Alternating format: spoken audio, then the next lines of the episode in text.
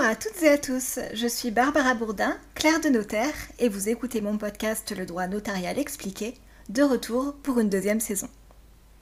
Aujourd'hui, je reviens sur les principales actualités notariales de ces dernières semaines. Concernant la profession de notaire, on commence avec l'arrêté du 11 août 2021, pris en application de l'article 52 de la loi du 6 août 2015 pour la croissance, l'activité et l'égalité des chances économiques, dite loi Macron. Pour rappel, cette loi de 2015 prévoyait, je cite, Les notaires, les huissiers de justice et les commissaires priseurs judiciaires peuvent librement s'installer dans les zones où l'implantation d'office apparaît utile pour renforcer la proximité et l'offre de services. Ces zones sont déterminées par une carte. Cette carte est rendue publique et révisée tous les deux ans. Nous voilà donc six ans après. L'autorité de la concurrence avait le 28 avril 2021 publié un avis dans lequel elle préconisait notamment l'installation de 250 nouveaux notaires d'ici deux ans. Cet arrêté du 11 août 2021 définit ainsi une nouvelle carte d'installation pour les deux années à venir. Le territoire français, à l'exclusion de l'Alsace et de la Moselle, qui ont un statut particulier et ne sont pas concernés par cette réforme, est réparti en deux types de zones. 112 zones vertes où l'installation sera libre.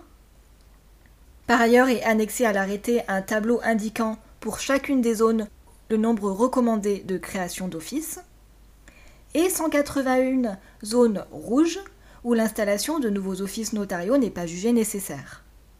Les éventuelles demandes de création d'offices dans ces zones seront préalablement soumises au contrôle du ministère de la Justice et de l'autorité de la concurrence. Dans un communiqué de presse en date du 27 août 2021, date où l'arrêté a été publié au journal officiel par ailleurs, le Conseil supérieur du notariat, le CSN, a réagi à la publication de cet arrêté en indiquant que, je cite, les objectifs initiaux de la loi croissance sont largement dépassés. Fin de citation. La profession ayant déjà connu plusieurs vagues d'installation depuis cette loi de 2015. Et qu'il faut laisser le temps notamment aux nouveaux et nouvelles notaires de, je cite, stabiliser leur activité et pérenniser leur entreprise. Deuxième actualité, l'obligation d'envoyer les fiches Perval pour pouvoir téléacter. La fiche Perval, issue notamment du décret numéro 2013-803 du 3 septembre 2013, est une base de données regroupant des informations sur toutes les mutations d'immeubles à titre onéreux. Concrètement, dès qu'un avant-contrat ou un acte authentique de vente est signé, le notaire doit remplir une fiche Perval indiquant notamment le type de bien concerné, le prix et d'autres caractéristiques sur le bien et sur les parties à l'acte. Depuis le 1er juillet 2021, remplir ces fiches, et a fortiori les envoyer, notamment celles découlant de l'acte authentique de vente, est obligatoire pour pouvoir téléacter. Téléacter, cela signifie transmettre une copie de l'acte signé de façon dématérialisée au service de la publicité foncière du lieu de situation du bien, afin que ce service opère notamment le changement de propriétaire dans ses fichiers et publie l'acte qui sera opposable au tiers. Une base de données qui n'est donc pas nouvelle, mais dont l'obligation de formalisme est renforcée par ce nouveau dispositif. En parlant de formalisme, on passe à la troisième actualité. La loi du 22 août 2021 portant lutte contre le dérèglement climatique et renforcement de la résilience face à ses effets est venu modifier l'article L 1331-11-1 du Code de la santé publique. Dans son ancienne rédaction, cet article prévoit seulement l'obligation pour le vendeur de présenter à son acquéreur un diagnostic relatif à l'assainissement et datant de moins de 3 ans, si le bien vendu est pour tout ou partie à usage d'habitation et n'est pas raccordé au réseau public de collecte des eaux usées. Cette loi de 2021 instaure une nouvelle formalité à effectuer par le notaire après la vente. En effet, à partir du 1er juillet 2022, le notaire aura un mois à compter de la signature de l'acte authentique pour informer l'autorité compétente en matière d'assainissement de la vente du dit bien et lui transmettre les coordonnées de l'acquéreur. Un décret d'application devrait sans doute paraître avant cette date du 1er juillet 2022, afin notamment de préciser les zones concernées par cette nouvelle formalité. Quatrièmement, l'entrée en vigueur du nouveau diagnostic de performance énergétique, dit DPE. Le diagnostic de performance énergétique est un document qui fournit une estimation de la consommation énergétique et des taux d'émission de gaz à effet de serre d'un bien. C'est un document qui doit obligatoirement être remis au locataire en cas de location du bien et à l'acquéreur lors d'une vente. À compter du 1er juillet 2021, entrait en vigueur la réforme du diagnostic de performance énergétique. L'objectif était notamment de rendre ce diagnostic plus fiable et plus précis. Avant la réforme, il existait deux méthodes de calcul. Pour les biens construits avant 1948, les diagnostiqueurs prenaient en compte les factures de consommation de chauffage et d'eau chaude pour déterminer les résultats du DPE. Le problème est que si le logement était resté inhabité, euh, que les factures étaient inexploitables, le diagnostiqueur rendait un DPE vierge. Ce diagnostic vierge était tout à fait utilisable pour une location ou une vente. Malheureusement, il ne comportait pas beaucoup d'informations pour appréhender les aspects énergétiques du logement. Pour les biens construits après 1948, les diagnostiqueurs utilisaient la méthode dite 3CL pour euh, calcul des consommations conventionnelles du logement.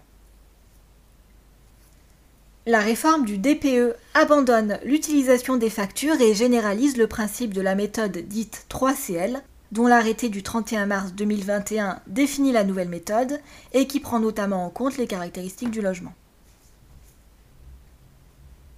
Le nouveau DPE offre davantage de recommandations, euh, prend par exemple en compte le confort d'été, c'est-à-dire les réactions du bien en cas de forte chaleur, indique une estimation des travaux à effectuer euh, pour réduire sa consommation énergétique ainsi que leur coût.